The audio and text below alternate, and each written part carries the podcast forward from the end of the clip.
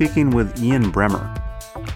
And it's important to know that we recorded this interview before Trump's recent meeting with Putin. We talk about Trump a little bit here. Not much would change about the conversation, but it's just good to understand why we are apparently oblivious to the recent news from Helsinki. News that seems, to my eye at least, to be every bit as alarming as the alarmists say it is, though unsurprising. It is, of course, no surprise that Trump is sufficiently incompetent and so easily manipulated by his own narcissism and self interest that he could glad hand a tyrant who kills and jails journalists and his own political opponents and take his side in a controversy that is, in fact, no controversy against the unanimous understanding of the intelligence communities of the United States. And we should note that serious people are using the word treason to describe this. I don't think Ian Bremmer, today's guest, would be one of them. He would be slow to make that accusation. But it'll be very interesting to see if this is yet another thermonuclear scandal that Trump manages to weather or if it actually matters in the end. It really does seem that for 40% of the American population, nothing he can do or say matters. There's no level of incoherency, no level of conflict of interest, no ethical impropriety, nothing that can matter. It's amazing. Anyway, I won't belabor the point. Ian Bremmer is the president and founder of the Eurasia Group, the leading global political risk research and consulting firm. He has published 10 books, including Superpower, The End of the Free Market, and Every Nation for Itself. He lectures widely and writes a weekly foreign affairs column for Time magazine, where he's the editor at large. And most recently, he's the author of the new book, Us versus Them The Failure of Globalism. And that's what we talk about today. We talk about globalism and all of its problems, the attendant rise of populism, issues like immigration and trade. All of these things are all too relevant to our current circumstance. So, without further ado, I bring you Ian Bremmer. I'm here with Ian Bremmer. Ian, thanks for coming on the podcast. Yeah, my pleasure. I'm not sure if you're aware of this, but I recall meeting you only once. I think we met in the green room of some show. I don't know if it was a CNN show or something else. Do you have any recollection of this? This is like probably 12 years ago. I mean, I feel like I know you so much better um, from you know End of Faith and, uh, and and various speeches and such that you've given. So I, if we met in a green room, it was so much uh, less significant than right. that yeah. that uh, it is completely lost from my memory. Uh, well, I've appreciated you from afar as well, so it's great to finally meet you virtually, and uh, for good reason because you have a new book which I'm eager to talk about. The book is us versus Them The Failure of Globalism. This could not be more timely. But uh, before we jump into the book, give me your potted biography. Well, how do you describe what it is you do? Uh, I'm a political scientist, uh, and I think of myself that way. Um, I was trained uh, out in the West Coast at Stanford. Originally, I was kind of a post Sovietologist. I started working on things former Soviet as that uh, country slash empire was in the process of falling apart and speak Russian and lived out there for a few years. Uh, when I finished my PhD, I, I, was an academic for a couple of years and then basically started a company because um, there was apparently no company for political scientists. And I really wanted to still be a political scientist. So I've done that for about 20 years now. And we have a couple hundred folks, and we all look at how politics affect the markets uh, all over the world. You've written this book, which doesn't give too many causes for optimism, at least in the near term. Let me see if I can summarize your worries here. You have this argument that those of us who have benefited from globalization and are now worried about the rise of populism everywhere need to be very careful not to discount the concerns of the people who have voted in the populace, and in our case, who have voted for Trump. And you're making a very detailed case for the legitimacy of certain concerns about trade and immigration and this general way in which the support for cosmopolitanism and the celebration of cultural diversity and the you know, free exchange of goods and ideas that seems universally subscribed among wealthy and educated people at this moment is leading to a breakdown of trust and an erosion of social capital among people who are less well off. And so uh, people like ourselves mock the populace at our peril because there really is something that has to be understood here. And business as usual is not going to serve us well. Is that a fair summary of where your head is at at the moment? Absolutely, Sam. And I mean, you know, you would think by uh, I mean, if you just came down from uh, from another planet um, and uh, and showed up in the United States right now, you, you would certainly think you turn on the media, you think the reason why we have all these problems is because of this crazy person called Donald J. Trump, and um, and that's just not true, right? I mean, fundamentally, first of all, it's something that's much broader than just the United States. So you can't look at the solutions as only being limited to the American president. And and much more important than Trump being elected is how you got to a place where more people didn't bother to vote than voted for Hillary, or that so many would have voted for someone who so clearly um, was uh, incapable uh, in so many ways of actually leading the country. And uh, and absolutely, I believe that uh, there are just way too many people that don't believe that there is complicity on the part of the globalists over the part of the past decades, myself very much included, in being uh, in being responsible for this problem. Well, let's define a few terms here because uh, I've used several which I think most people have a vague sense of, but I think very few will have a precise definition for in their heads. How would you differentiate, for instance, globalism versus globalization? What do those two terms mean? So when I talk about globalists, I'm talking about the Jews right? I'm kidding, actually. I'm I'm really not doing that. It's funny how um, in uh, th- that there have been some in the alt right uh, that have tried to uh, to take that term and make it nefarious. Actually, when I talk about globalism, I'm talking about a philosophy, um, an ideology that's been promoted by elites, leaders in the West, so public intellectuals, political leaders, corporate leaders, business leaders, media leaders that free trade, open borders, and global security provided by the US and our allies would was the way to go. And and further would be the best for all of our citizens. That's globalism. It's really a political ideology where globalization is something i'm a huge fan of. That's an economic process that shows that bringing goods and services and ideas all over the world is going to create more global wealth and make our lives better. And and certainly, um, you know, if you look at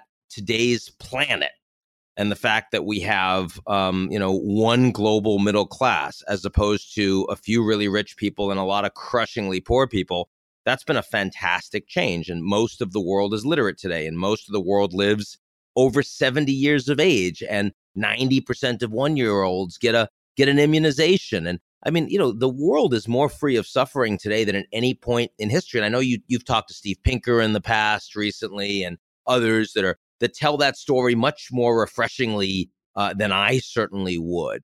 Um, but I, am sadly a political scientist. I'm I'm I'm not um, you know focused um, on on the global economic trends or demographic trends. And from the political science perspective, the advanced industrial democracies, the liberal democracies that have benefited from promoting globalism in their borders, have really failed a lot of their citizens.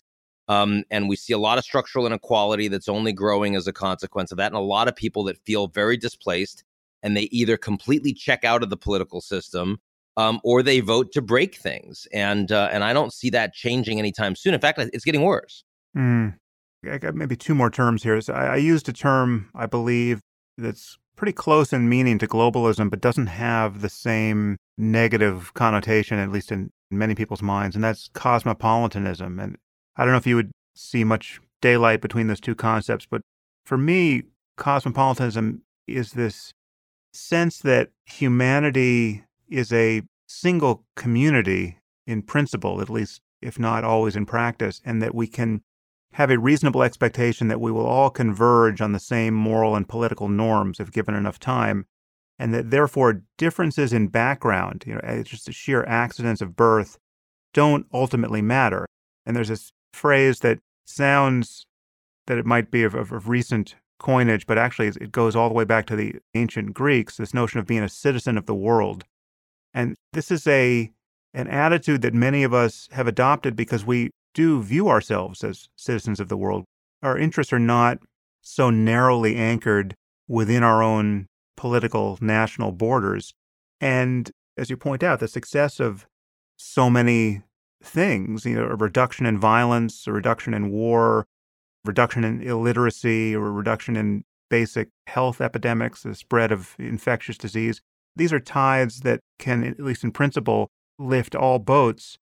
And yet, this is seems to be put in peril now by the rise of a, another term we've used here, populism.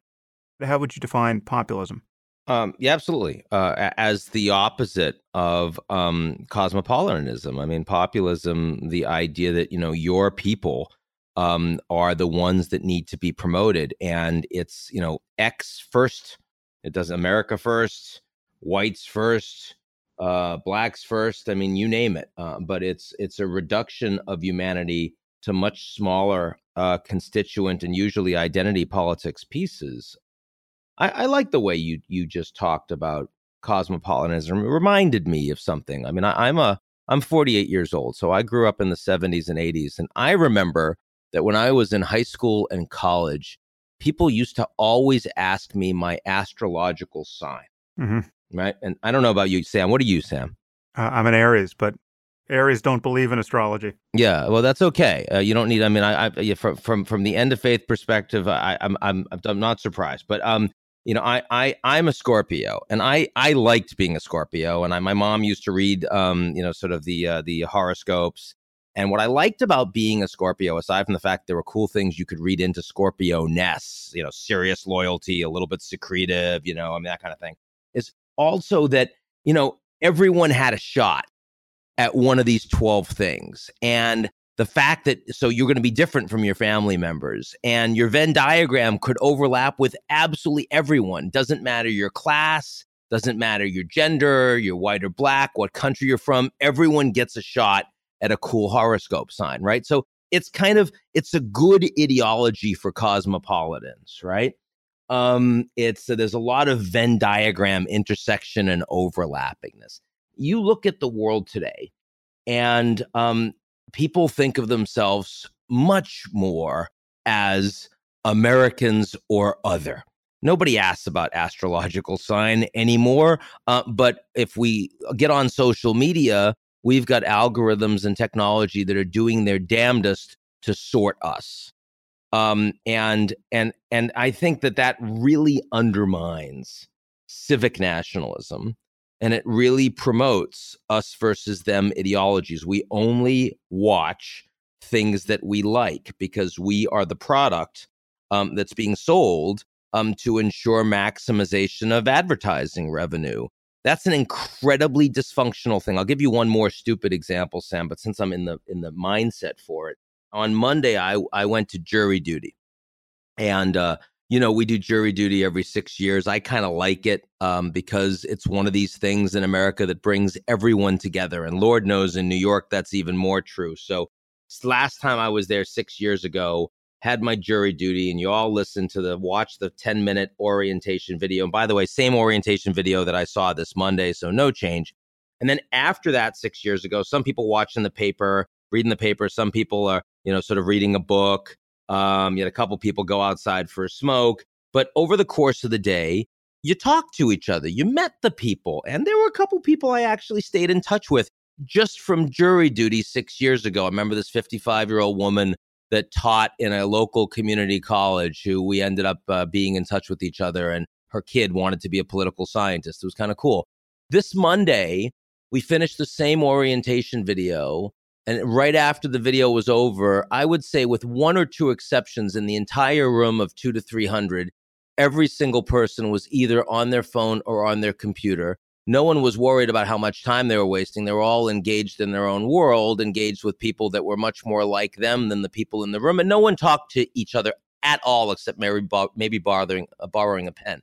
There was no civic nationalism. It was all reverting um, to much more like for like. We went behind our walls. And I think that of all of the trends that are stimulating us versus them style populism, the backlash to free trade and open borders and globalization and the fact that the working class isn't doing as well as they used to in the in the west the backlash to open borders and p- different people coming in and changing our demographics the backlash to um, us and its allies fighting in failed wars and sending um, you know poor enlisted men and women off to battle and coming back in pieces and not being treated very well of all of those things which have been coming for decades the one that is by far the most debilitating in my view and that I'm the most negative about are these technological transformations that we've seen just in the last five years. Yeah, well, this is something I've thought more and more about just the effect of social media on myself personally and, and on society at large. I notice you have, I think, 32,000 tweets to your name. So you are implicated in this problem. I would say you might have a problem if you sent that many tweets. What do you think about the effect of social media here? And are we in danger of exaggerating the problem of political polarization? I mean, it certainly seems like we're in a very new place, speaking domestically at the moment, with the rise of Trump and the fact that the two sides of the political spectrum seemingly cannot have a, a civil conversation about facts anymore. Is this an illusion of much deeper fragmentation in our society, or is it in fact real?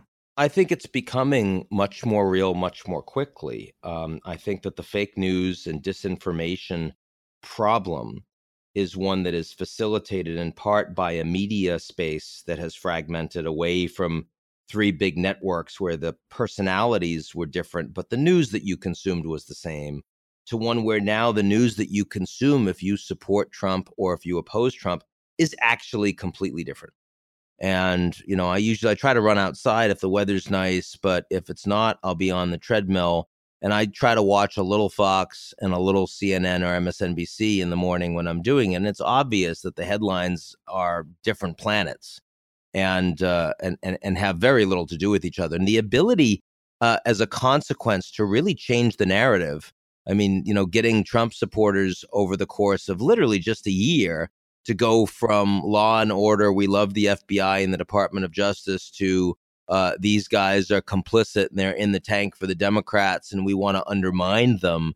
And that's a dramatic ideological change that's facilitated by um, getting the same news from a filter bubble all the time and only listening to people that agree with that and push you in a more extreme direction. And if you combine that with, you know, our own neuroplasticity, uh, the fact that, you know, sort of our brains rewire pretty damn quickly in response um, to changed environments, whether it's losing sight or losing a hand, or um, whether it's starting to, you know, sort of uh, develop sympathies for um, our kidnapper or our hijacker.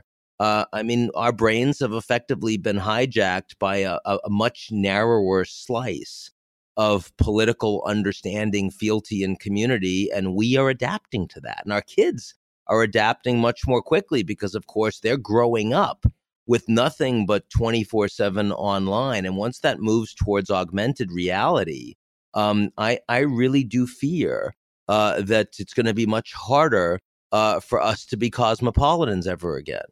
Yeah, some of the changes in ideology on the right post Trump have been fairly bewildering. I mean, the fact that Putin is a celebrated figure among Republicans now. This is the party that imagines it won the Cold War, uh, you know, and to some degree validly imagines it won the Cold War. This is the party that you would expect would be the, the last to lose sight of the problem with someone like Vladimir Putin and yet it seems like he has a better reputation among Republicans now than certainly any Democrat. There's one fact you cite in your book that's just straight up terrifying the fact that there's a Washington Post poll that found that a majority of Republican voters, a majority, said they would favor postponing the 2020 election if Trump suggested it. One can only hope this is one of those poll questions where many people just didn't understand the implications of, of the box they were checking. But I mean, that's just patently insane to think that a majority of, of Republicans would favor that. Yeah, um, I I hope you're right. Um, but I also feel that a lot of people uh, believe that democracy isn't a good system because they don't think we live in a democracy. They think the system pretends to be a democracy and it's rigged. Uh, it's a it's it's in reality a Potemkin democracy where you get uh, fundamentally different types of policing or jurisprudence and lawyering um, or educational opportunities and all the rest um, if uh, you're from a privileged class, and that's not the America that we were um, brought up to believe in.